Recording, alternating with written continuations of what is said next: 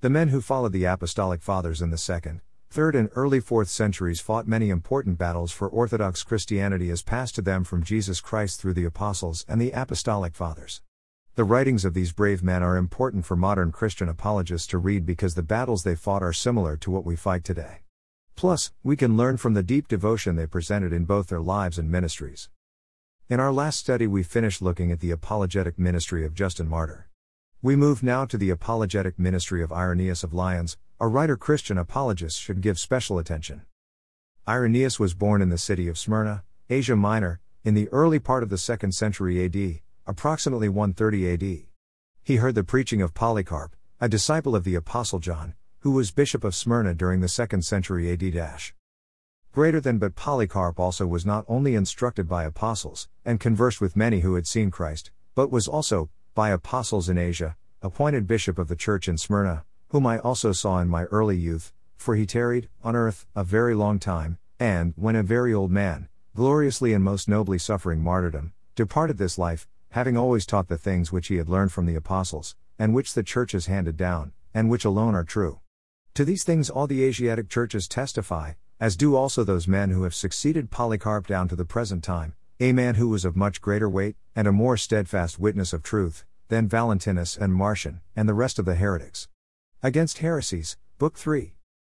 Irenaeus moved from Smyrna to Lugdunum, Lyons, modern-day France, and became bishop of Lyons after the martyrdom of Potinus, approximately 177 AD. Irenaeus continued to serve as bishop until his death, approximately 202 AD. The New Dictionary of Theology describes Irenaeus as a vigorous anti-heretical writer devoted to the biblical faith. New Dictionary of Theology, InterVarsity Press, 2016, p. 456. His writings include demonstration of the apostolic preaching mentioned by Eusebius in his Ecclesiastical History. Knowing, my beloved Marcianus, your desire to walk in godliness, which alone leads man to life eternal, I rejoice with you and make my prayer that you may preserve your faith entire and so be pleasing to God who made you. Would that it were possible for us to be always together, to help each other and to lighten the labor of our earthly life by continual discourse together on the things that profit.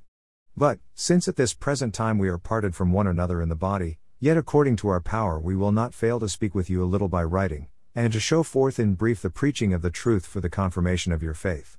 The demonstration of the apostolic preaching, translated from the Armenian by Dr. Armitage Robinson, the Macmillan Company, 1920.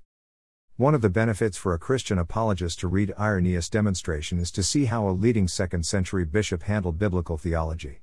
Irenaeus begins his instruction for Marcianus by explaining the primary purpose for Christian instruction. We send you as it were a manual of essentials, that by little you may attain to much, learning in short space all the members of the body of the truth, and receiving in brief the demonstration of the things of God. So shall it be fruitful to your own salvation, and you shall put to shame all who inculcate falsehood, and bring with all confidence our sound and pure teaching to everyone who desires to understand it. For one is the way leading upwards for all who see, lightened with heavenly light, but many and dark and contrary are the ways of them that see not. This way leads to the kingdom of heaven, uniting man to God, but those ways bring down to death, separating man from God. Wherefore it is needful for you and for all who care for their own salvation to make your course unswerving, firm and sure by means of faith, that you falter not, nor be retarded and detained in material desires, nor turn aside and wander from the right. Ibid. Notice key terms and purposes. Manual of Essentials. All the members of the body of the truth. Receiving, of the things of God. Fruitful to your own salvation. Put to shame all who inculcate falsehood. Bring with all confidence our sound and pure teaching to everyone who desires to understand it.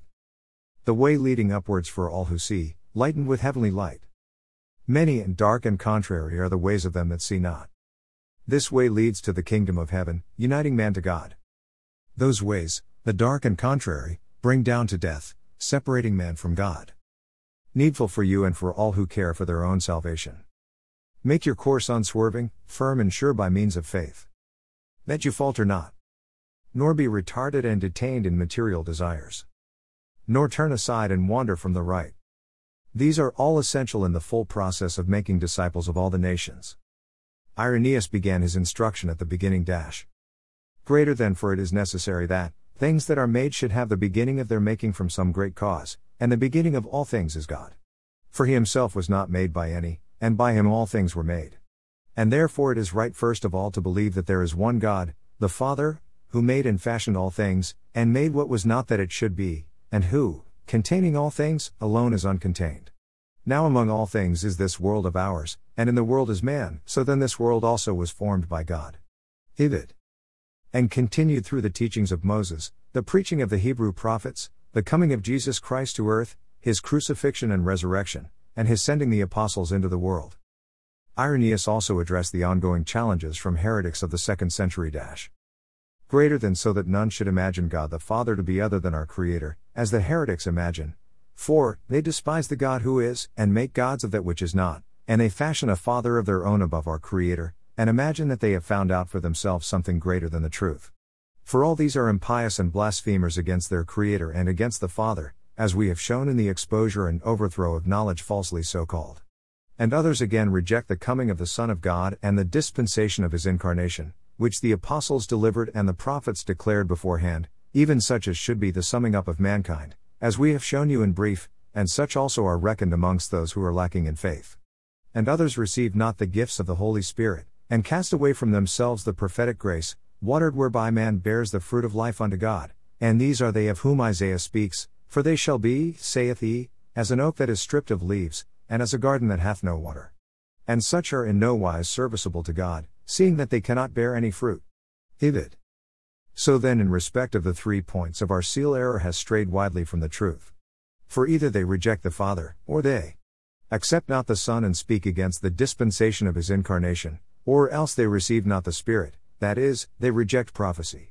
And of all such must we beware, and shun their ways, if in very truth we desire to be well-pleasing to God and to attain the redemption that is from him. Ibid.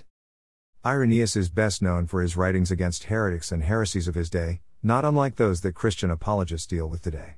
In the next part of our series we will look at Irenaeus famous against heresies. Resources. Irenaeus of Lyons. Demonstration of the Apostolic Preaching. Irenaeus, Theopedia. Irenaeus, Early Church. Irenaeus, Wikipedia. Irenaeus, Christian Classics.